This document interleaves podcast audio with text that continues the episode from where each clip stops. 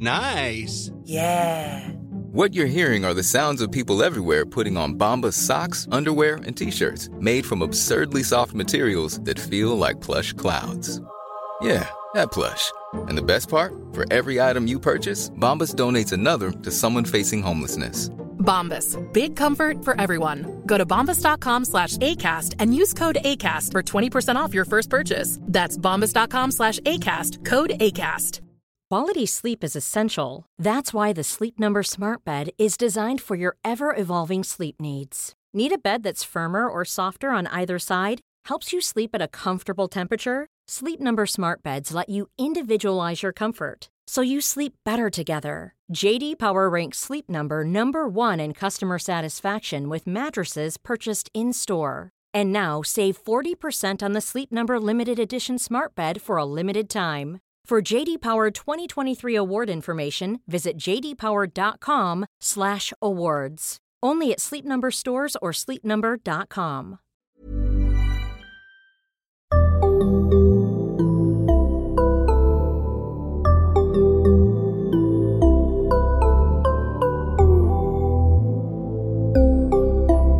Barnpsykologerna. Hej och välkomna till ett avsnitt av Barnpsykologerna, en podd med Liv Svirsky och Lars Klintvall. Och idag också med Tina Mackik och Lena Ollmark. Välkomna! Hej! Tack. Tack snälla. Hej. Eh, Tina, vill du bara... Förlåt, jag ska säga vad vi ska prata om. Vi ska prata om lagom läskiga berättelser. Och ni vet förhoppningsvis det här eftersom ni skriver Mm. Ibland lagom läskiga berättelser. Eller hur? Mm. Bra. Japp. Vad gör du Tina? Jag är manusförfattare och regissör och eh, jobbar med Sommarskuggan på SVT. Just det, och Mm. den är lagom läskig. Ja, det är den, hoppas jag. Bra. För vilken ålder? Ja. Jag tänker sjuåringen men jag märker att eh, allt ifrån 3, 4 till 12 hänger med på det här. Så att eh, det är mycket, mycket bredare än vad jag trodde. Mm. Och du har också skrivit en bok som vi ska prata om sen Ja. på slutet. Du då, Lena, vad, vad gör du för någonting? Ja, jag heter Lena Ollmark och jag är författare och jag skriver ju skräck och spökhistorier. Framförallt i bokform, framförallt för mellanstadiet. Jag skriver ju en del manus också men, men, men framförallt böcker. Och jag älskar skräck och spökhistorier. Och det förstår jag att du också gör Tina. Mm. Men och du är också ute på skolor och liksom skriver skräckhistorier med barn. Det är Precis, väl en jag viktig- gör en massa författarbesök ute i skolorna och då pratar vi om skräck och spökhistorier och så får de skriva sina egna spökhistorier. Väldigt roligt. Väldigt roligt. Ja, eller hur? För okej, min första fråga då. Det här det är ju en ledande fråga. Men är det så att barn vill bli skrämda? Att de letar upp skräck?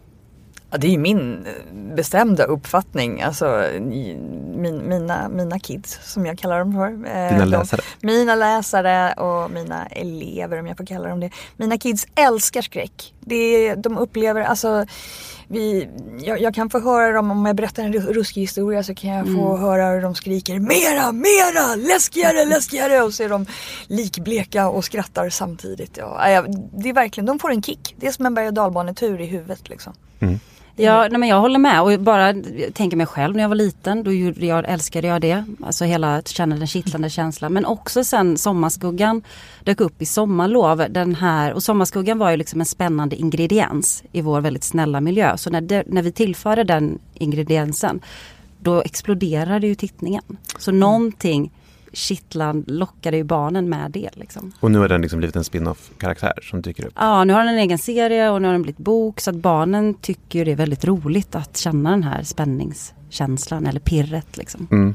Alltså jag tänker att det är liksom någon sorts fortsättning på det här när man vill, liksom vill bli jagad när man är två år gammal och tycker att det är superspännande att någon är ett monster i precis lagom läskigt monster. Liksom. Att det är lite samma grej, att barn redan från... Nej, men min, min systerson han är ett år. Jag leker ju titt ut med honom. Och springer och jagar honom och kryper runt på golvet. Så det är ju liksom egentligen samma sak. Ja. Han gömmer sig, sen kommer jag och så, Och så är det lite läskigt. och så skrattar också vi kul. och så börjar vi om. Just det. Så redan då. Just det. Men man måste väl ändå tänka att det finns en, en individuell variation. Att vissa barn går igång på det här supermycket och behöver, vill ha jättemycket av den här kicken. Och andra är ju lite mer försiktiga. Ja, ja, ja, Eller ja, hur? ja, Ja, ja, men så, det, naturligtvis.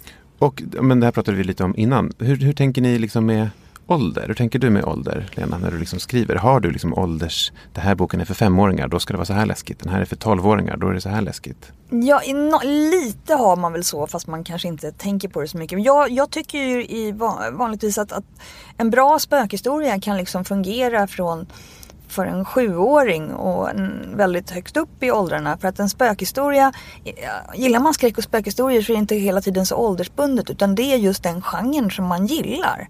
Eh, så ja, jag, jag, och jag, jag älskar ju faktiskt att, att dra, gå över gränserna. Att försöka göra det lite läskigare. För jag vet genom de kidsen som jag träffar hur ofta de blir besvikna när vuxna människor försöker gulla till spökhistorien. Det ska sluta lyckligt och det måste finnas hopp. Och kidsen bara, nej men det vet vi att det inte gör. Men det är då kids som har sökt upp den här genren, alltså de som verkligen ber om att få skräck. Det är inte vilka som helst som råkar ramla in på det här utan det är ju de som är konnässörer. Liksom. Ja men det är väl också att alla berättelser har ju ett kontrakt med läsaren. Så att även om du snubblar bara över en spökhistoria, jag menar så, så, så har du förväntningar för vad den ska innehålla. Men, men visst, det är klart att, att spökhistorier älskare kanske är mer inne på att bli besvikna om det inte är tillräckligt läskigt. Men jag tror också att, att genren i sig eh, utlovar någonting som de också förväntar sig. Så att det kan nästan bli lite konstigt när det blir mm. tjoho på slutet. Mm, just det. Men vad typ så här Spöket Laban eller någonting är väl i någon mening tassar på skräckgenren gissar jag.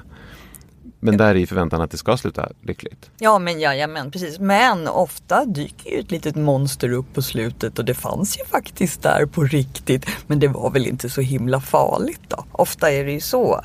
Det, det, ja, att eh, det är inte så att man, en spökhistoria går ut på att man, vi besegrar ondskan och så finns den aldrig mer. Utan det är ju snarare att man får regler för hur man ska hantera ondskan för att klara sig. Mm. Och så vet man att den finns mm. kvar.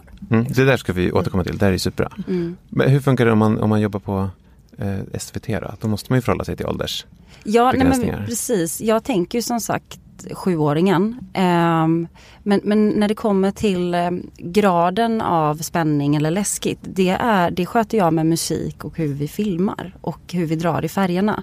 Så att jag skriver ju ett mysterie, en spännande historia, ett mysterie som passar ganska många barn. Men sen så kan jag välja i redigeringen hur läskigt det ska vara och när. Så i vissa scener så kan jag dra på lite just för att man ska känna den där känslan. Och sen i en annan scen så tar vi bort det och då kan man få andas ut och så drar vi på det. Så att, så att mycket sker också i redigeringen. Um, Har ni någon sorts liksom, referensgrupp eller barn som testkollar? Eller hur, hur liksom, kalibrerar ni den här liksom, så att ni vet att ni hamnar rätt? Uh, nej men, eh, det är ju en magkänsla, uh, en fingertoppskänsla när man sitter där. Men det, vår referensgrupp är ju när vi uh, sänder ut och så kollar man tittning och reaktioner från barn. Vad får man för reaktioner från barn? Nej men de älskar ju det.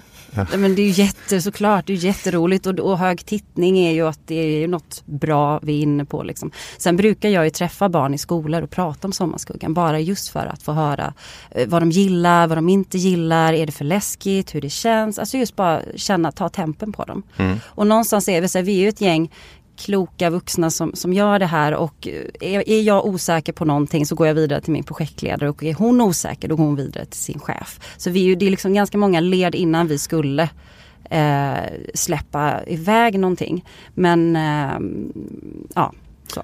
Men det händer ju att ni får mails från, från föräldrar som tycker att det har blivit för läskigt? Eller? Ja, för vissa barn. Det, där är så, det är så individuellt vad man, hur mycket eh, av de här spänningspirret man tycker är kul eller när man själv tycker det är läskigt. Så vi har fått absolut mejl från föräldrar som har barn som inte kan sova på nätterna, drömmer mardrömmar. Eh, de vill att vi ska sluta göra Sommarskuggan så att de kan få ha ett normalt vardagsliv och lite eh, sånt där. Mm. Men, men de är en liten, liten del. Den stora massan tycker ju det här är kul. Så att, och jag upplever att den stora massan kan eller klarar av att hantera Sommarskuggan och man kan stänga av den om man inte tycker att det är roligt. Mm. Man kan titta i, eh, mitt på dagen i ett jättetänt ljust rum. Liksom. Man kan göra det väldigt enkelt. Just det, man kan ändra även kontexten som ja, man tittar i, på programmet. Ja. Men, får jag, får jag fråga en sak där bara? Mm. När det gäller det här med det måste ju också finnas barn som, som, som får mardrömmar. Vi får ju alla mardrömmar. Det är bara, handlar ju om vad det är de handlar om. Och jag kan ju tycka någonstans att om, om nu mardrömmarna handlar om någonting som man har sett tillsammans och tittat på, man vet vad det är. Då blir de så mycket lättare att prata om. Mm. Så jag tänker det måste ju finnas barn som får mardrömmar där föräldrarna inte tycker att det är problematiskt att de får mardrömmar, eller?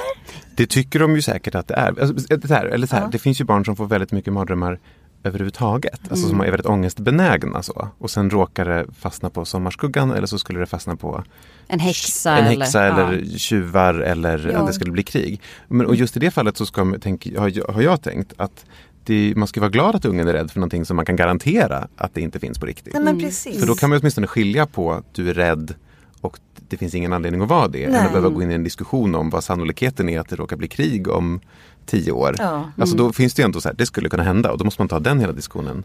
Då är det ju bättre att ungen har blivit rädd för någonting som man kan garantera är på låtsas. Liksom. Jo.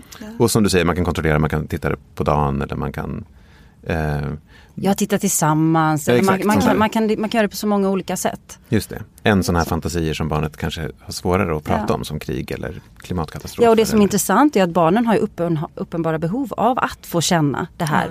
Blir man inte rädd för sommarskuggan då blir det för spöket Laban eller så blir det för en häxa. Så man kommer känna känslan. Mm. Frågan är bara vem det är som man applicerar den på. Liksom. Det är lite konstigt att leva också någonstans och tro att jag ska undvika att bli rädd. Jag menar, det är ju en ganska grundläggande känsla som vi behöver för att överleva överhuvudtaget. Om är man så- tänker att ett barnet aldrig ska bli rädd. Nej. Ja, ja man Exakt. försöker... Men när, om det, helt klart, det kan ju ändå bli att det blir för mycket av det goda. Om det goda är att vara rädd och det blir liksom för mycket. Typ som att man inte sovit på, man kan inte somna förrän klockan två på natten och det blir så i flera veckor och liksom det börjar gå ut över skolarbetet eller någonting sånt där. Har ni liksom, vad har ni upptäckt för liksom strategier som barn kan använda för att liksom hantera när det blir så efter att ha konsumerat era berättelser? Ja, men det, det är väl att man ska prata om sannolikheten av att det kan hända eller att det är på riktigt. Alltså spräcka hål på bubblan av att det inte Mm. finns på riktigt. Det är väl det. Att klä av skurken liksom och bara nej men den finns inte på riktigt och det är en dräkt eh, i, i sommarskuggans, I sommarskuggans fall, fall. ja. Ja, att man liksom och den är i Malmö och det är på tv och det är historia. Den är i Malmö, det kan man alltid... Det är Malmö, ja exakt. Det här så, det här är i Malmö. Vissa föräldrar har gjort det som vore som norrut. De bara, den kommer inte komma till Norrland, den är i Malmö. Eh, nej men bara liksom spräcka hål på den och funkar inte det eh, då kanske man får gå steg att inte titta, att inte utsätta för det men ändå, eller testa eller du vet att göra det i grupp eh, mitt på dagen. Jag vet inte men eh, det är du som är expert där. Du borde jag säga skulle- det själv tänker jag. Sitter jag och maler på. Nej, men jag skulle tänka att man absolut inte ska sluta titta på det. För då blir det ju att det liksom blir den här konstiga grejen som man inte vet hur man ska hantera. Utan snarare fortsätta titta men att titta på det i en kontext där man känner sig mer trygg. Skulle jag tänka. Ja, Jag pratar med mina, mina elever om eh, ett, ett knep eh, är ju, är ju att de tittar på, om, det nu, om vi nu pratar skräckfilm, min, mina elever eller mina läsare är lite äldre än, än dina. Eh, och de ser ju en hel del skräckfilm vare sig deras föräldrar vet om det eller inte men så är det. Och då använder de som knep att de ser det om och om och om igen. Och då det går ju inflation i rädslan och till slut så har de liksom ehm, helt enkelt ehm, sett vilka knappar som i alla scenerna och musiken trycker på och sett igenom dem och då har de blivit trygga. Och det är lite det där jag, jag, jag, jag satt, pratade om förut att jag brukar tala om för dem att när de har hört en läskig historia, när jag ger dem en av mina riktigt läskiga historier och skrämmer dem ordentligt och de är lite bleka så brukar jag säga till dem att nu har ju ni ni har ju fått den här historien av mig. Liksom. Nu är ju det här era historier som ni kan berätta om ni vill för någon annan och tweaka. Tycka, om du drar mer, mera blod så kommer den att bli rädd och mm, tar du någon med mörker så kommer den att bli mer rädd. Men, men du kan styra det själv. Och om man tänker efter så behöver man inte vara rädd för sina egna historier. Ja, men att det blir liksom ett sätt att se hantverket bakom det blir ett sätt att liksom hantera rädslan som kommer ur berättelsen. Så. Så, så funkade det lite grann för mig. Jag, jag såg ju så mycket, otroligt mycket skräck när jag var liten och jag var jätterädd. Och jag var ju faktiskt framförallt rädd för att sova. För även om jag intellektuellt då visste, jag visste faktiskt att det finns inga spöken. Men man kunde ju inte bestämma över sina mardrömmar. Och jag drömde väldigt mycket mardrömmar. Men någonstans där i all min skräckkonsumtion så började jag att inse att ja men om jag det här är ju material till en bra historia som jag kan skriva eller som jag kan berätta. Och helt plötsligt så gick den där nej, nej, nej känslan över till att bli en ja, ja, ja. Jag kan nästan minnas hur det kändes när jag började ta makten över historierna i en berättarstruktur. Så, och jag njuter ju fortfarande jättemycket av att kunna bli riktigt, riktigt rädd. Men nu tycker jag ofta att det är så här, den där ja-känslan kommer på en gång. Det låter jättehäftigt. Ja och ett annat tips tänker jag. Jag tittar också jättemycket på skräckfilm. Speciellt när jag har en så här åtta år äldre stora syster. Så att jag Mm. hängde ut på hennes 80-tals skräckfilmer. Men, men att ja, titta på något annat efteråt. Mm. Så att man byter sinnesstämning. Alltså så att bara ta hjälp av något annat medie. Alltså någon annan historia. Som är lite gosigare, lite snällare. För då kliver man in i det. Mm. Det vet jag hjälpte mig väldigt mycket. Liksom. Mm.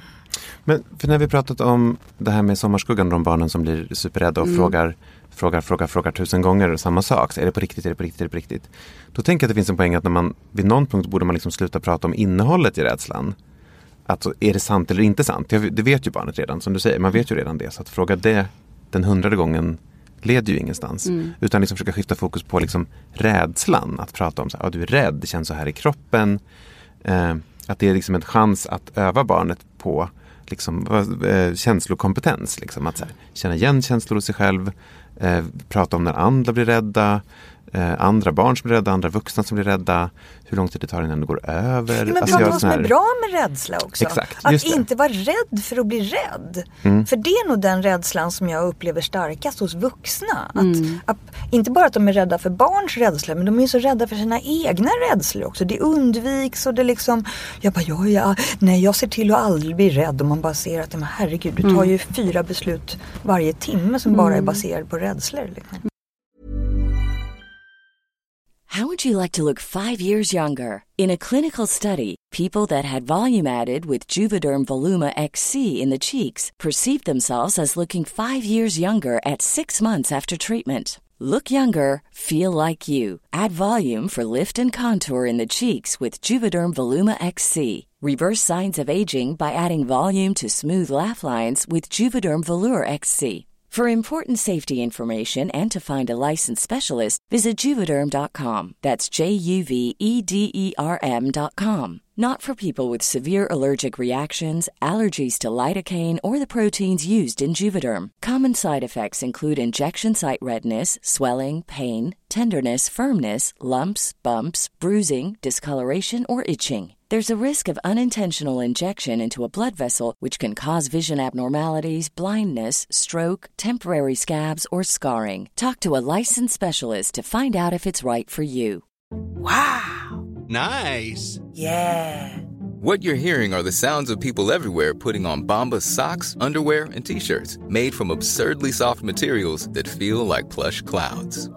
Yeah, that plush. And the best part? For every item you purchase, Bombas donates another to someone facing homelessness. Bombas. Big comfort for everyone. Go to bombas.com slash ACAST and use code ACAST for 20% off your first purchase. That's bombas.com slash ACAST. Code ACAST. Hi, I'm Daniel, founder of Pretty Litter. Did you know cats tend to hide symptoms of sickness and pain? I learned this the hard way after losing my cat, Gingy. So I created Pretty Litter, a health monitoring litter that helps detect early signs of illness by changing colors, saving you money and potentially your cat's life. Pretty Litter is veterinarian developed, and it's the easiest way to keep tabs on your fur baby's health right at home. Go to prettylitter.com and use code ACAST for 20% off your first order and a free cat toy. Terms and conditions apply. See site for details. Tycker ni att det är så att vuxna är onödigt rädda för att sina barn, deras barn ska bli rädda? Ja, jag, jo, det, men det upplever väl ni vi Ja, ja definitivt. Ja. Jag ville bara inte skrika först. Nej eller hur? Så, det är ju de som skriver alla mejl om att vi ska sluta eh, göra deras barn rädda. Nej men det tror jag, för det, för det är väl någonstans där om vi, jag och Lena när vi skriver våra berättelser får barnen att känna de här känslorna och barnet känner den här känslan. Då går ju jobbet vidare till en förälder som ska lära barnet att hantera den här känslan och prata om känslan och ge nycklarna till hur gör vi nu? Och det är ju ett ansvar till föräldern och jag vet inte om vissa inte kan, vill, vågar, orkar men det blir jobbigt. Eh, och då är det lättare att slå tillbaks på oss som har skapat historien att vi ska inte göra det för det blir jobbigt hemma. Så jag tror att här, om föräldrar vi skulle veta hur de skulle göra så tror jag att det skulle bli lättare. För att barn ska känna, rädsla eller alla känslor. Det är viktigt för hela utvecklingen och allting för liksom, Ja, en människa. verkligen. Ja, visst. Såklart, absolut. Ja, men det, är, det, är det, enda, det är det enda vapnet vi har för att ta hand om jobbiga känslor. Det är ju att, att lära känna dem och förstå dem och förstå att de inte är farliga. Att de går över och att vi kan hjälpa varandra med dem. Och så med, alltså de är ju, det är som trollen. Man tar fram dem i ljuset och så så spricker de Ja. eller förbleknar. Och det där är ju jätte, jätteviktigt. Ju mer föräldrar liksom pratar om att det är farligt att bli rädd, desto mer ångestladdad kan ju saker och ting bli. Det blir ju farligare. Och jag måste säga en grej som jag tyckte var rätt jobbig när jag var liten. Det var det här när de kom på mig när jag såg en skräckfilm som jag inte fick se. Och de bara, vad gör du här? Nej, nej, det här ska inte du se. Och så åkte man ut. Och så hade man inte fått se hur filmen slutade. Och då kom ju spökena på riktigt. För det är faktiskt closure. Att Ja. få ett avslut, ett sammanhang. Att få Tetris-bitarna att falla på plats i ett pussel. Är ett sätt att hantera rädslan. Det, och det talar ju för det här med att man ska titta på det mer Ja, istället för att titta på det mindre om man nu tycker att det är så läskigt. Ja. Och, ja, och med rädsla så kommer ju även mod. För det är ju det, så här, ju mer du tittar Precis. och sen när man liksom har kommit över rädslan eller lärt sig hantera rädslan, då kommer ju modet, alltså den känslan. Och det märker man att barn växer över. För det får vi också massa av mail till, kring just sommarskuggan där de skriver liksom Förra året så var jag rädd för sommarskuggan men i år så ska jag bli skuggjägare och lösa mysteriet. Och då är det ju liksom en liten liten människa som har liksom sträcker på ryggen och har blivit modig. Och det om något är ju Ja, det är fantastiskt. fantastiskt. Men om det nu, förlåt, om det ändå ballar ur, att barn blir liksom för rädda så att de liksom får panik. Eller de verkligen, de kan inte sova på flera dagar och hit och dit. Så här. Det kan ju ändå gå för långt. Liksom. För- Tycker ni att man Ja, men jag fastnar lite i det här med åldersrekommendationer. Eller hur ska, hur ska man som förälder eller pedagog, kanske framförallt förälder, liksom veta så här, kommer det här som jag nu erbjuder barnet bli för, för läskigt? Alltså verkligen, inte bara så här, jag vill att barnet ska bli rädd, absolut. Men det kan också bli alldeles för mycket. Alltså alla de här historierna om folk som kollade på, det här, finns, det här är typ en hel vetenskapstradition av att spåra hur många som har sin hajfobi för att de såg Jaws. Har Jag det. är en av dem.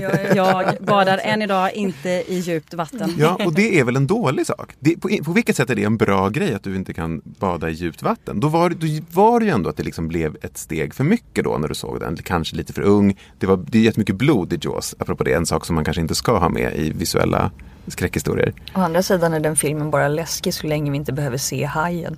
Ja, men de Så det är facto. här- Ja, och skulle man se den idag så skulle man nog kanske inte vara lika rädd. Absolut, men det jag menar är att Nej, men- uppenbarligen ja. så gick det ju lite för Ja, långt. är det värt det, filmen. Var det liksom? värt att, att 90% av västerlandet inte kan simma på djupt vatten för att Steven Spielberg ville tjäna pengar 1972 eller vad det var?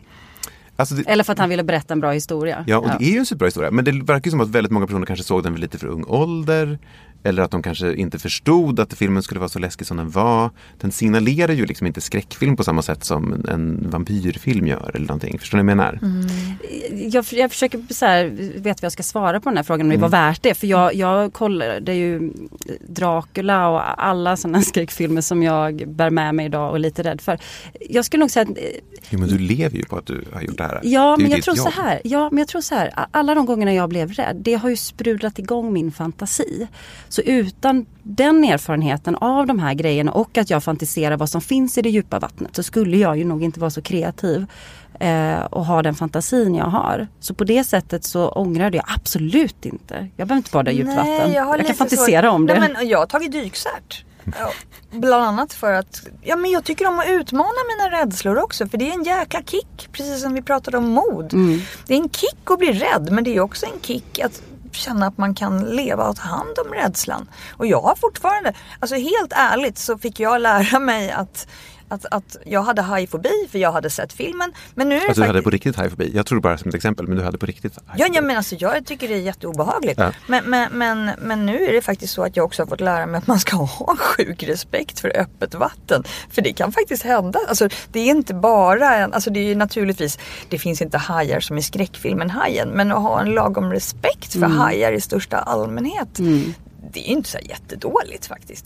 Sen är jag mera bekymrad av att världen har försökt att utrota hajar som en, faktiskt en del av den film. På grund av det, Ja, det- det är ett större problem skulle jag säga. Det är ett annat, annat problem i alla Ja, fall. Ja, precis. precis. Nej, men jag, förlåt, men jag tycker ändå att det finns, det finns någonting här. Jag, jag, jag köper inte att det är bra att folk är rädda för att simma i insjöar i Nej, men jag- jag- Sverige för ja. de har sett Jaws när de var små.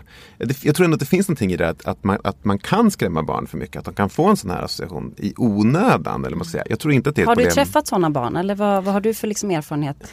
kring Alltså de barn som jag träffar, de är ju inte rädda för sådana här saker. De är ju rädda för att prata in, inför klassen eller fråga kompisar om de vill leka eller de är rädda för att de ska kräkas på tunnelbanan. Det är sådana saker. De söker ju inte för att de är rädda för Mm. saker de har sett på film. Det är mer de här um, anekdoterna man hör just om vuxna som fortfarande 30 år senare. Min brorsa visade mig den här filmen och nu 30 år senare kan jag fortfarande inte gå och pissa i en mörk skog. Så här. Och man bara, det var väl onödigt? på vilket sätt var det en bra tänker så här, men apropå, men, fast du gör det kanske ändå och då känner du dig lite modig. För det är ändå en kontrollerad rädsla. Eller? Jag, jag, Det här var så, inte mitt riktiga exempel. jag har bara så svårt att tänka mig att, att det Nej, måste liksom... Nej men det måste ju alltid finnas saker och ting som har fastnat hos en som man är rädd för. Sen att det var en tant som skällde ut en när man slog ut ett glas saft och det var himla både kymigt och obehagligt så jag kommer för evigt att vara rädd för att göra... Alltså det finns ju alltid de där sakerna som har... ja. Eller saft. ja, förlåt. Nej, men, nej, men kommer jag alltid menar, vara det sådana finns, saker. Det finns Ja. ju alltid obehagliga grejer som, som sitter kvar i en. Och det Och- kan inte vara målet att man inte ska ha några sådana. Nej, Nej, det är och sant. framförallt inte om de är fiktiva. Nej, just det. För då kan man ju faktiskt ha liksom Distans. till Ja, för jag tror så här, hela syftet och jag tror det vi gör det är att vi väcker känslor. Det ska kännas, det ska pirra, det ska vara glatt, det ska vara, alltså så. Det, det är ju det vi gör. Eh, hade vi inte väckt känslor med våra historier så hade ingen kommit ihåg någonting eller brytt sig. Mm. För då är det bara platt. Men att, då kan man tänka i så fall, det ska man tänka, det, kan, det, man vill ha sådana här minnen. För det vore superkonstigt om man inte hade några jobbiga rädslor som man hade fått med sig, var man nu fick dem ifrån. Men också om det ska kunna pirra så måste man ibland kunna gå över gränsen. För det blir helt omöjligt att göra det spännande om det inte ibland kan gå för långt. Nej, det behöver inte vara att gå över gränsen. Det är bara att man, man, kan, ju, man kan ju söka gränsen. Ja precis, och det, det är klart att man går inte ibland över då... men man går mot den. Ja exakt. kanske. Jo Ja. men då kommer det vara som med, om man visar någonting på SVT. Om det ska vara lagom läskigt för 99% av alla barn så kommer det vara 1% av de barnen som det blir lite för läskigt för. Precis, det kan, man kan ju aldrig veta och garantera hur det Nej, just det. individuella barn Ja, reagerar. absolut, jag är helt med. Men jag tror att den viktigaste regeln som förälder om man bara vill ha någonting med sig så skulle jag säga att, att dela. Att ta reda på liksom Ska vi läsa det här tillsammans? Ska vi pröva? Hur känns det? Och det viktiga i det läget är ju inte om man då har en, nu, nu sitter jag här och håller i en bok tror jag. Eh, men och, och liksom, gud kommer du bli rädd nu? Man får inte ladda i det utan man ska bara finnas där och se vad som händer och, och vara med om, ja är det här obehagligt eller inte? Men man får inte, man får inte tala om att det ska vara obehagligt. I förväg. Nej. Liksom. Nej, men det tror jag är en superbra idé. Men däremot att vara med och känna hur det, hur det känns. Mm. Jag har en sån här, en, alltså, nu, nu går jag lite längre upp i åldrarna men eh, filmen It, Det. Mm. Den hade ju 11-årsgräns, den första filmen hade 11-årsgräns i Sverige med målsmanssällskap. Alltså den som kom nu för två år sedan eller vad det var? Ja den första, den, Ja. nu, den andra, jag har Ja. inte ens hunnit se den andra. Eh, men, men den första, och jag såg den på en helt fantastisk visning på bio. Full salong och nästan bara förälder med ett respekt med barn. Som är 12-13 år eller Ja, sånt där. ja nej 11. Eller de var ju elva, från ja, precis. elva, Ja, ja. men precis. Ja. Och föräldrarna skrek ju på varenda jumpscare och barnen skrattade så de nästan kissade på sig. Och då möttes ju de i den här rädslan. För jag menar just det här att skräcken och skrattet ligger så himla nära varandra är ju ett hjälpmedel som är fantastiskt. Och kidsen fick ju känna sig modiga inför sina föräldrar. Och jag hoppas att föräldrarna spelade med så gott de kunde. Men det var, nej, men det var, det var en fantastisk, ja, dela! Ja. Ja, Mm. nej, jag håller med. Tycker, tycker ni att de här liksom åldersbegränsningarna, vad heter det, åldersgränserna som, man, ja. som de sätter på svensk film, tycker ni att de är liksom vettiga? Tycker att det är bra att man fortsätter med sånt? För nu tittar ju folk så mycket på liksom Netflix och sånt där, då finns det ju inga sådana begränsningar längre. Men det är väl jättebra att man som som skapare ger en rekommendation till föräldrar. För de kan ju inte behöva titta på allting och sen göra sin bedömning. Så det är Mm. väl bra att det finns. Mm. Men sen får varje förälder välja vad de, vad de ska visa för sina barn på något sätt. Eller vad deras barn får se. Mm. Naturligtvis. Ja. Okej, Okej, men har ni någon gång, vad ska man säga, skapat någonting som ni tyckte var att gå över gränsen, att det blev för läskigt? Eh, jo, jag, jag eh, gjorde en liten testgrej kring Sommarskuggan. Eh, just för att jag ville utforska hur, eh, vart gränsen gick. Hur läskig kan den bli? Hur mycket eh, vilken typ av musik kan jag köra och dra i färgerna. Så jag gjorde ett litet klipp som jag skickade till min kompis som har, eh, har en femåring. Som, som fick titta på det här klippet. Och då hade jag verkligen så här dragit på eh, färger och musik. Och det enda Sommarskuggan gör i klippet det är ju att den går fram till någon som sover och dinglar med en sån liten kattleksak. så här kittlar det lite i ansiktet. Och sen går den. Det är det som händer. Men när du drar på musik och de här färgerna då kan det bli ganska läskigt. Så att min kompis visar det här för sitt barn utan att titta på det först. För hon tänkte att men det, här, det här kan jag visa till henne. Så titta alltid först. Liksom. Uh, hon sätter på och barnet skriker och blir livrädd för sommarskuggan. Vill aldrig mer se sommarskuggan. Och är till denna dag fortfarande? Men nej, vet du vad? För min kompis lyckades hjälpa henne med hennes rädsla. Tack och lov. Nej men det hon gjorde var att eh, sen när Sommarskuggan började visas på TV och jag hade hittat rätt balans och gränsdragning där. Så, eh, så satte de tillsammans och tittade och pratade just om, om rädslan. Och när Sommarskuggan dök upp så sa min kompis, men det är bara Tina. Det är Tina i dräkten. Så hon liksom klädde av den fullständigt och bara nej, nej, nej, det är Tina som går runt där och kastar slem. Det är Tina som... Så att än idag så tror hon att det är jag som är i Sommarskuggan-dräkten. Vilket gör att det är lättare för henne att titta. Om hon känner rädslan. För då tänker hon på mig. Superbra. Har, du något, har du något bra exempel, Lena? Nej det har jag ju tyvärr inte. Du har aldrig gjort någonting för läskigt? Ja, nej men gud det har jag väl säkert gjort. Uh, men, men, men som sagt, jag brukar ju, som jag sa tidigare, det här med att de, att de får eh, ta över historierna. Att historierna blir deras. Liksom. Så att det är också att klä av hur, vilka knappar man trycker på med en god historia. Att de kan känna igen, återigen upprepningen, ta historien flera gånger och, och inse att den är eh, vad vi som berättare gör som, för att påverka dem till att känna den här rädslan. För det, det, känner man igen efter att ha lyssnat på samma sak om och om igen eller läst samma sak om och om igen. Om man liksom avslöjar maskineriet. Ja, man avslöjar maskineriet. Precis. Superbra. Hallå, ni har ju också skrivit böcker. Som nyligen, nya böcker. Visst är det så? Berätta Lena, vad har du Ja, släppt? jag har precis släppt eh, en historia, eller det är ju inte en historia. Jag älskar ju korta så här, riktigt ondskefulla kick-ass spökhistorier. Så här bara Wah! skrämma, skrämmas på kort. Jag menar ibland orkar man inte läsa en hel bok. Nu, och nu pratar jag med mina mellanstadieläsare och även lite yngre faktiskt. Man, man kanske vill ha en kick fast man inte pallar att läsa en hel bok och då tycker jag att en kort spökhistoria kan vara så himla mysig. Och ibland vill man ju vara med i en klubb och så hittar man inte den klubben eller också får man inte vara med i den klubben. Så jag fick hitta på en egen klubb så jag hittat på Mardrömssällskapet. Och det vad boken heter? Mm, det är vad boken heter. Okay. Det är ett gäng som träffas på hemsökta platser och berättar spökhistorier ah, för varandra. Superbra. Tina? Ja, Sommarskuggan har ju blivit bok.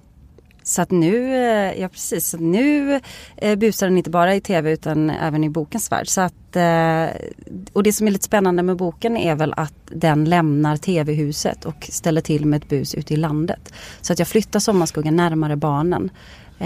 Så att det är två barn som utses till skuggägare och ska stoppa sommarskuggan och lösa fallet. Så att det finns liksom, det är ingen musik och jag drar i färger och sånt som jag annars brukar ta hjälp med när jag ska göra det spännande eh, i tv. Utan nu är det bara ord. Så det är lite, det är lite spännande mm. att få prova. Men de kan inte köra Malmö-argumentet längre? Det Nej, borta. det är ju det man inte kan. Man, liksom, man kan nå inte säkert någonstans. Nu kan den hamna var som helst. Hörrni, tack så hemskt mycket för att ni ville prata med mig om det här. Tack själv, det Tack. var skitkul. Bra, ja. tack. Tack ni som lyssnade. um, barnpsykologerna finns på Facebook och på Instagram heter vi barnpsykologerna understreck podd. Hej då. Hej då. Hej då.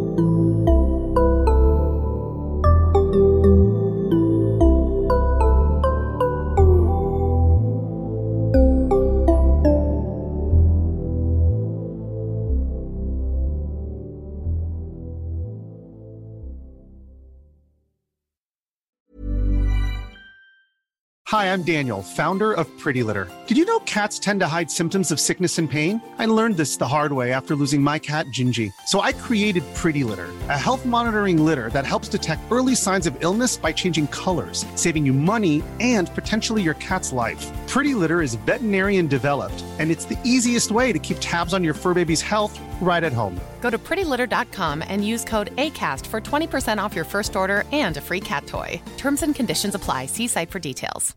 Imagine the softest sheets you've ever felt. Now imagine them getting even softer over time. That's what you'll feel with Bowl and Branch's organic cotton sheets. In a recent customer survey, 96% replied that Bowl and Branch sheets get softer with every wash. Start getting your best night's sleep in these sheets that get softer and softer for years to come. Try their sheets with a 30-night guarantee. Plus, get 15% off your first order at bowlandbranch.com. Code BUTTERY. Exclusions apply. See site for details.